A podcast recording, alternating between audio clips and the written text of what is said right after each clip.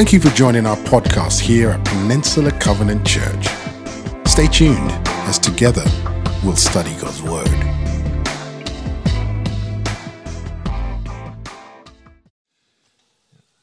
We are in a series that we're just launching. So glad that you're here. And we're talking about uh, rebooting the vision that is PCC. Uh, PCC started, if you don't know, context matters. It started uh, close to 70 years ago on August 14th, 1951. A group of 22 people gathered in a living room home in Burlingame, California. That's actually the home. And they covenanted together and said, What if we started a new work of God on the peninsula? And they didn't want to call it the Burlingame Covenant Church. They had a vision for the whole peninsula, so they called it the Peninsula Covenant Church. And the vision was always originally not to have a church that opens its doors and whoever comes in, comes in. They wanted to be proactive. They felt like the good news was too good just to hold to ourselves. So they envisioned a church that would go to the people, go to the people, go to the people.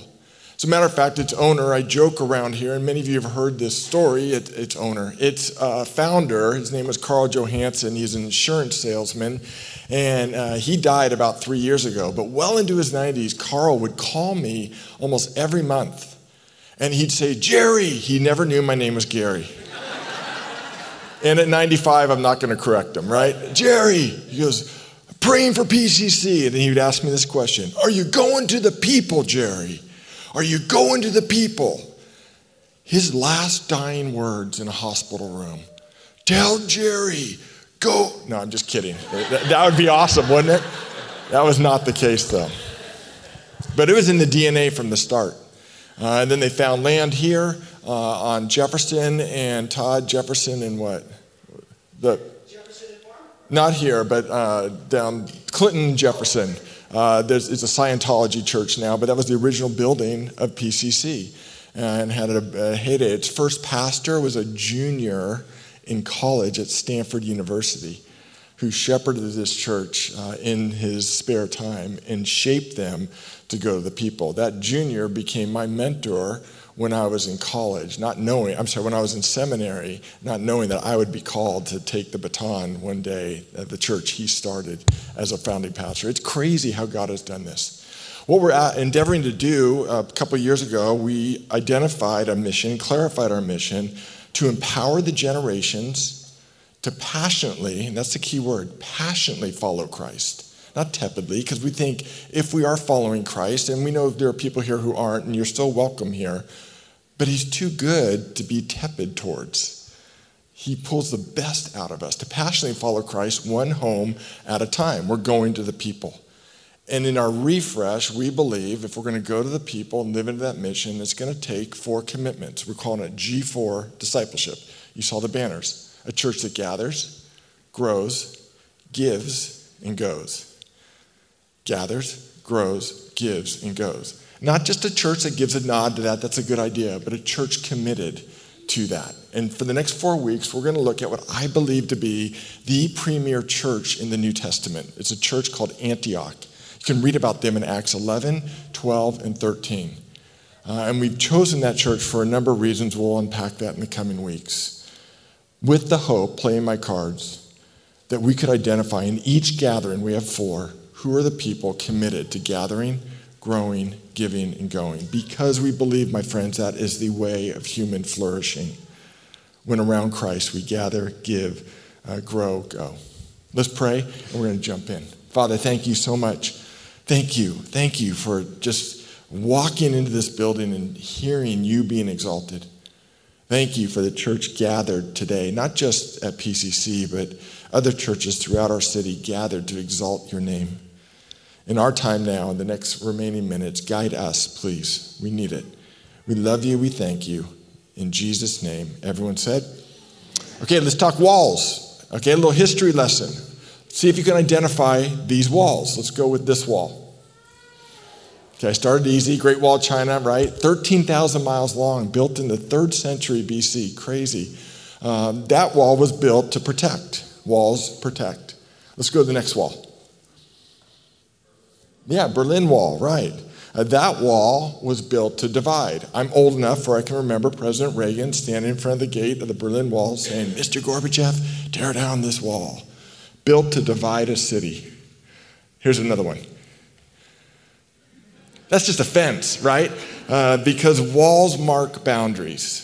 Walls mark boundaries. Okay, walls have a purpose. Some walls protect, some walls divide, walls mark boundaries. But not all walls are good. Uh, walls emotionally can divide, walls emotionally can block intimacy. Uh, and what's true of physical walls is also true of relational, emotional, spiritual walls. They wreak havoc. Have you ever been walled out? I remember my freshman year in high school vividly. My brother, who at the time was nine years older than me, uh, was a youth pastor. I was a freshman in high school, and he said, I want to take you to church. I did not grace the doors of a Protestant church. And I said, No, I'm good. He's like, Come on, just come with me. I'm like, Okay, I love my brother. I would go anywhere with him. I remember walking into his youth group and walking in, and I remember this for an hour and a half, no one talked to me. I stood in a room and just watched this go on with about 30 or 40 teenagers, and I felt like such an outsider. They spoke this language, uh, I've heard it called Christianese, that I'm like, I have no idea what you're saying up front and to each other. An hour and a half later, we left that experience, and I turned to my brother and I said, Never take me back to this church again. It was one of the loneliest experiences of my life. I was walled out, not intentionally, but for the next four years, I engaged in such destructive behavior, I still carry scars from walking apart from Christ in my teenage years. I don't blame that church, but I just wanted to raise that to say we can wall people out not intentionally. Now, do you think we have walls in the peninsula? Absolutely. Think we have walls in our country? Absolutely. You need to know this city that we're going to study for the next four weeks, the tapestry and the context for our city is the city of Antioch, a first century city in the Roman Empire, about half a million people long, but its history was such that it was built around division. Uh, it was created in the fourth century BC by two people groups that hated each other the Greeks and the Syrians. And so, what they did in building the, city, they built a perimeter around the city, but then on a river, they built two walls that divided the city. It was the culture of the city. You fast forward, by the time the New Testament church was planted there, there wasn't two factions. Are you ready for this? There was 18 different factions, historian tells us, within the city. People, ethnic groups, people groups hated each other so much they had 18 different divisions within the city. This, my friends, was the context for one of the most influential churches in the whole New Testament. God did amazing work, and historians say there was only one time in the week that began to happen when people scaled a wall to gather together. And what divided them didn't matter. It was a time when the church would gather. He did the impossible. And here's my question for us I mean this with all my heart. Could God do it again?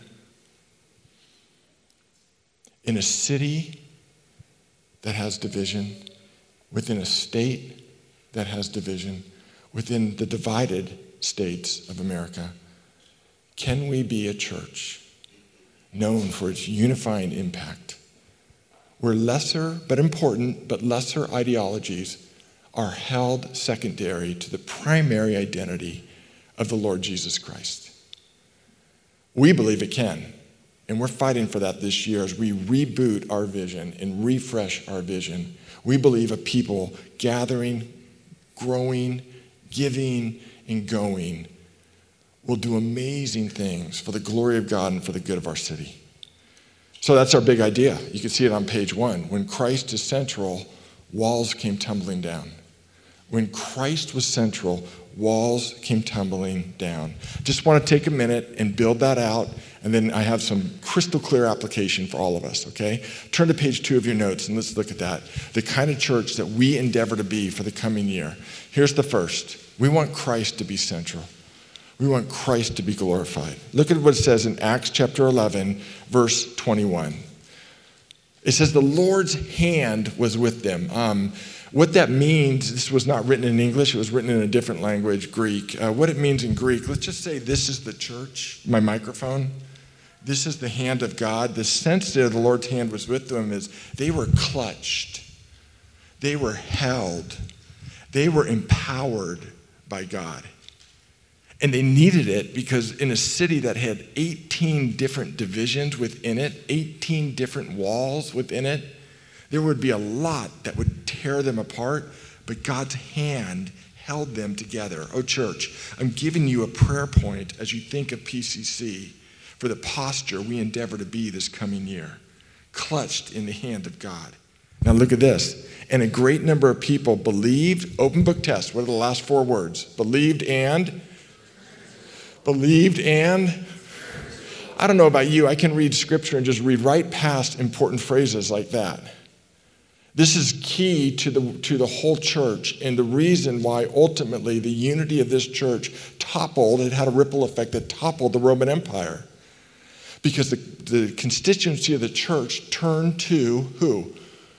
The Lord. The Lord means master, the preeminent one, the one who calls the shots. There was a greater authority in their life than their Caesar of the Roman Empire, than their multi ethnic identity. They didn't drop it completely, but they, ready for this? They surrendered it to the Lord.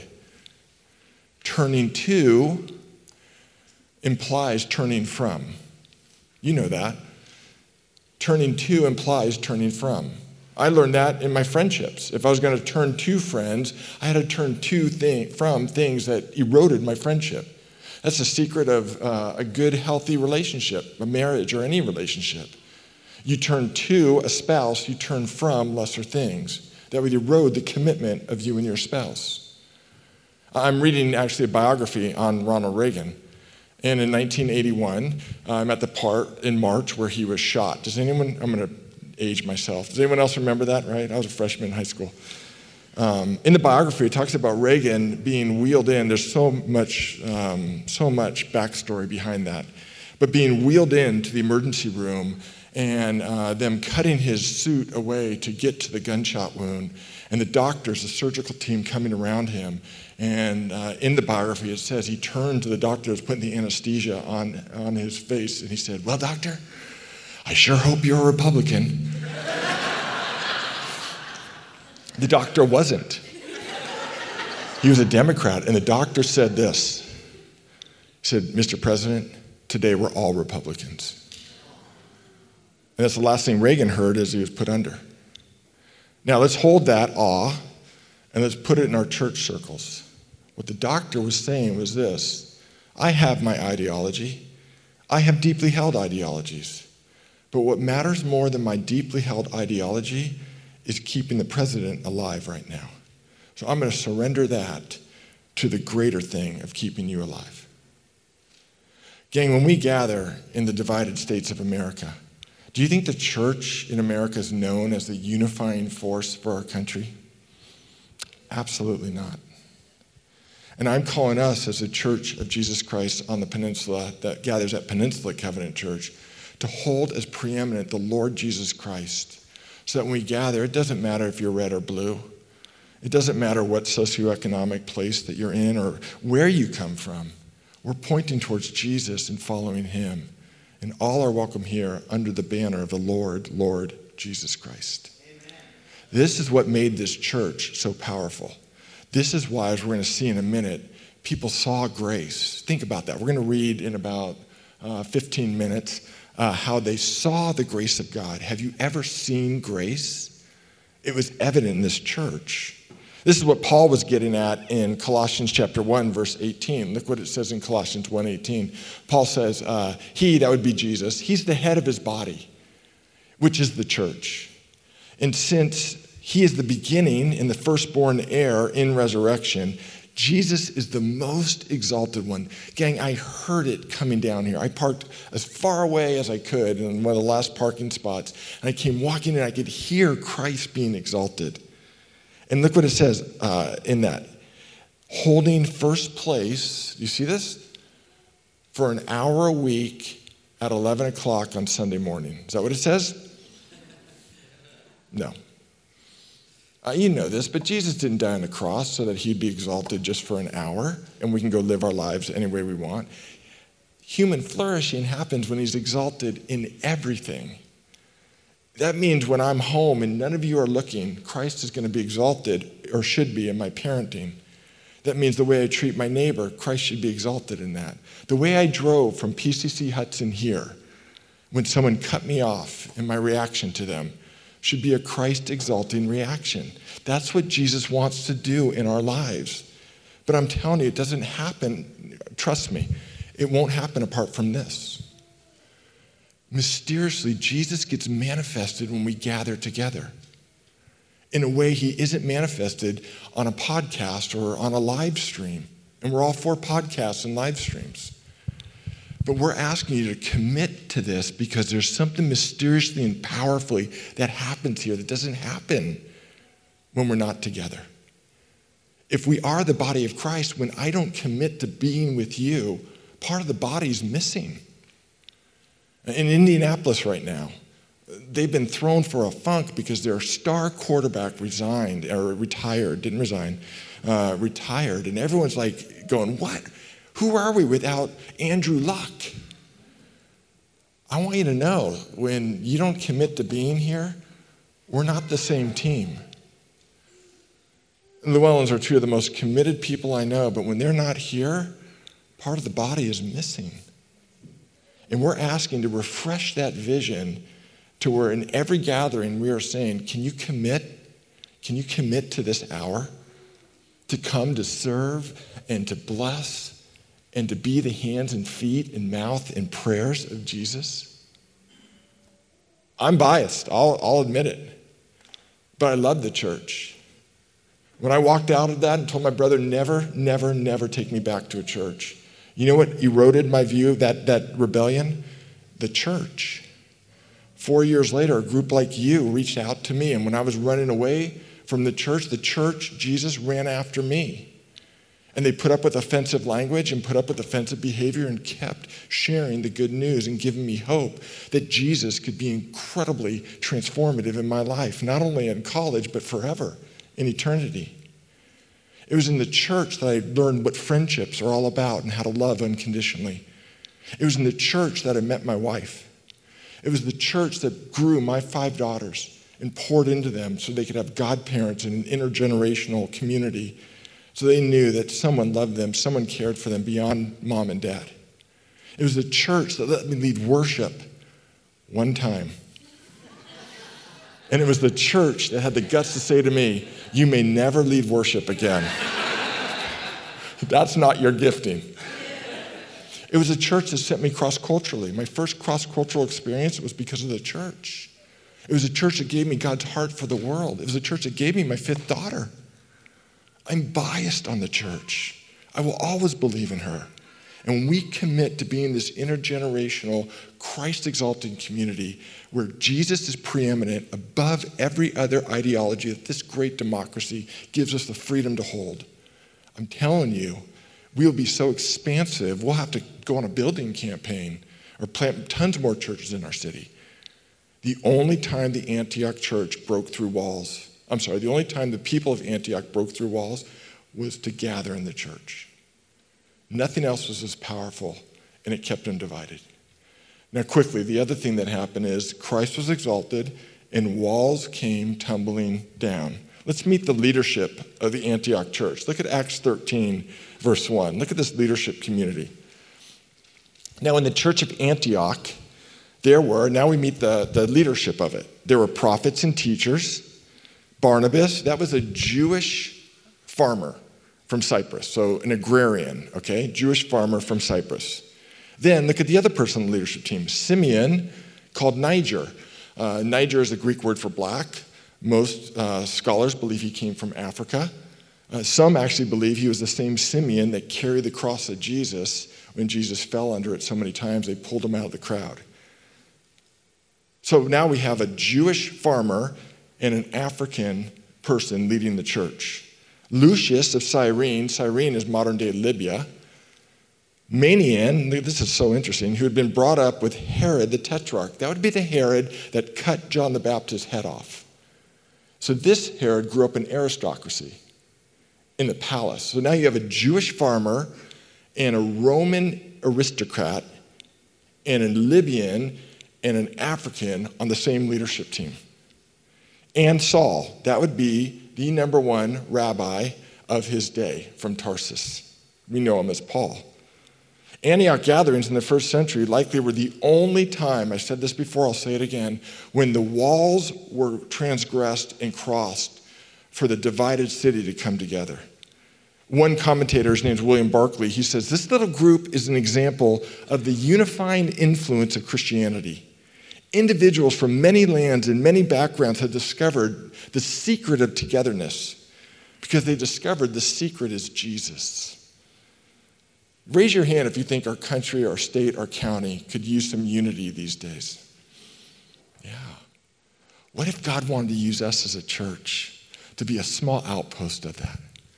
Where Jesus was so exalted that we, we broke through walls for unity. You know what that would be? That would be an answer to Jesus' prayer. Jesus has hours before his crucifixion. He knows he's about to be arrested. He's on his face before God and he's praying for the church. And in John 17, 23, here's what he prayed. Look at this. This is powerful. It says, I and them, you and me, them would be the church, you would be God the Father, me would be Jesus. Jesus in the church, Father, you in me. Look at this. So that they may be brought together to what? Complete unity. He prayed for unity. Then the world would know that you sent me, that you love them even as you've loved me. In Romans chapter 8, it tells us where Jesus is right now. You know where he is? You know this, Chris. At the right hand of the throne of God, interceding for us still. He's praying for us still. You know what he's praying for? Among other things, what he prayed for originally unity. I, I, have told the Lord, I don't know that I have enough faith for Redwood City. 90,000 people. I, I, I just don't know. But I have enough faith in and of myself for Grand Street, where I live, and the 20 homes on Grand Street. And I told the Lord, you know what? Take it off your list. I'll, in your power, in your strength, I will pray, care, share, and hang in there on Grand Street. And I just have it walk and pray for home by home by home. Jesus has just told me, hey, I've got a great boost to your prayers. You function in supernatural unity, and Grand Street will know that I sent you and that I love them. Unity is an apologetic, my friends. So, can we break through some walls for the sake of unity? I know we all believe in this. I know we would all nod. I don't think anyone in this room, regardless of where you are spiritually, would go, I'm not for unity. I know we're all aghast at headline after headline of ethnic division. I know that. But here's what I'm asking for us at PCC can we do more than just give a nod to it? Can we commit to it? To breaking down walls, to paying the price so that others can experience unity. I'm just going to give you quickly two walls that I believe need to be broken down. One wall is generational at PCC. Uh, I've met with our mayor, mayors. I've been here long enough to meet with a couple of them. I've met with our city council people. Because of your, the way you live your lives, it gives me credibility to be able to meet with them. I've met with civic officials, police chiefs, fire chiefs, head librarians, principals asking them this question what's the number one need in this city? And they are almost all in agreement. We want to be a city where kids thrive. Our staff knows, I told our student ministry staff, our children's staff, whoever wins the kids wins the city. Whoever wins the kids wins the city. We are challenged here on a 15 acre campus with an out, and I'm not asking for money, but with an outdated children's building and with children's meeting in adult spaces. where we're asking kids to actually come to adult spaces on adult terms and thrive. I have a goal this year that Monica, our interim children's pastor, wouldn't come to me one time saying, Gary, I got to close a kids' class today because we don't have enough volunteers. I'm asking that you would pray about PCC being known as a place where kids thrive. Now, we are known for that in the city. Uh, we're teaching PE on nine of the 10 grammar school campuses. Our school age child care, care program is thriving with a wait list. Uh, don't tell anybody this, uh, but we have opportunities or I'm being asked to take that off the campus into the city. Our preschool is rocking as hard and as challenging as it is, but I'm asking can we be a place on Sundays where kids thrive? One other wall that needs to come down an ethnic wall. And we have come so far in breaking down and growing in diversity. We are trending the right way, my friends. I am telling you for this coming year, we are going to put the pedal to the metal in helping trend and be intentional to bringing down ethnic racial walls so that we can reflect the church in heaven. So when we pray, Lord, let it be on earth as it is in heaven, we're actually reflecting what we see in Revelation 7 people from tribes, languages, people, uh, and cultures around the throne of God worshiping Jesus. So I'm just bringing that to you. You'll hear more about this in the coming weeks, but would you pray? I'm asking you. Uh, this isn't my church, this is Jesus' church, but we are the church. Would you pray about those two walls coming down, about being the answer to that? Look at the result. Then we're going to land the plane. Look at the result in Acts 11 22. So this church did this. They, they exalted Christ. Walls came tumbling down. And in verse 22, news of this reached the church in Jerusalem. And they sent Barnabas in Antioch. I love this verse. Verse 23. When he arrived, look at this. He saw what the grace of God had done. He saw grace. Grace had a face. Grace was a greeter at the door, welcoming people in. Grace was an usher on the inside handing someone a guide saying, Is this your first time? Can I make this place a little more warm for you? Grace crossed a pew because they saw someone they didn't know saying, Hey, I'm Gary. I don't know you, but I want to welcome you here. They saw grace because walls came down.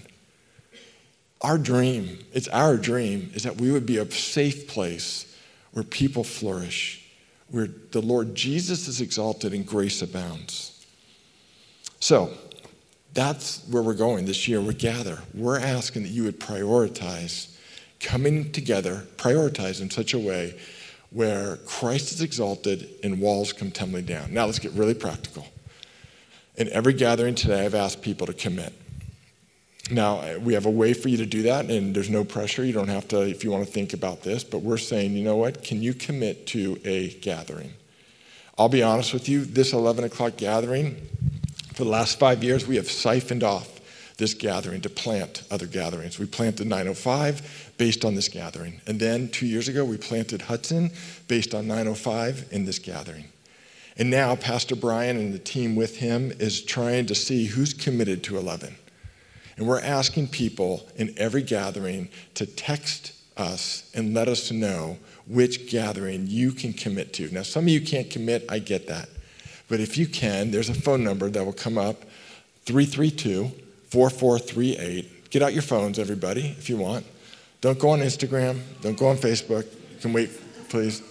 But get out your phones and text that number. And what will happen is uh, you will get a return text that leads you to a form to fill out where you can tell us which gathering, if you call PCC home, which gathering you're committing to. And then we will have a gathering pastor follow up with you to help empower you not to participate as a consumer, but to participate as a contributor. It's what we're building the future on. So if you text 332 4438, tell us which gathering you're committing to, we will follow up. Every week we're having you text this number with a different word. This week's word is gather and that will send an, an automatic reply for you. Friends, can we do it again? Can we be the church where Christ is exalted and walls come tumbling it down? I think we can. Let's pray. Father, thank you so much. Thank you for the faces I see and the men and women who uh, are endeavoring to put you central. We know that's the way to human flourishing. And so, Father, we pray at PCC you would be honored, that you would do it again in our day. Lord, that we would really be a kingdom agent in these divided times to exalt you. We confess we have held different ideologies that are important but need to come subservient to your lordship. Your good news. We long for you to be exalted. Use us to break through walls, to be the church that unifies and grows your kingdom. We pray this in Christ's name. And everybody said, Amen. Thank you for tuning in to our message podcast here at Peninsula Covenant Church. We would love the opportunity to connect with you more. We are located in Redwood City, California, and you can find us online at wearepcc.com. You can also find us on Facebook, Instagram, and Twitter by simply searching for We Are PCC.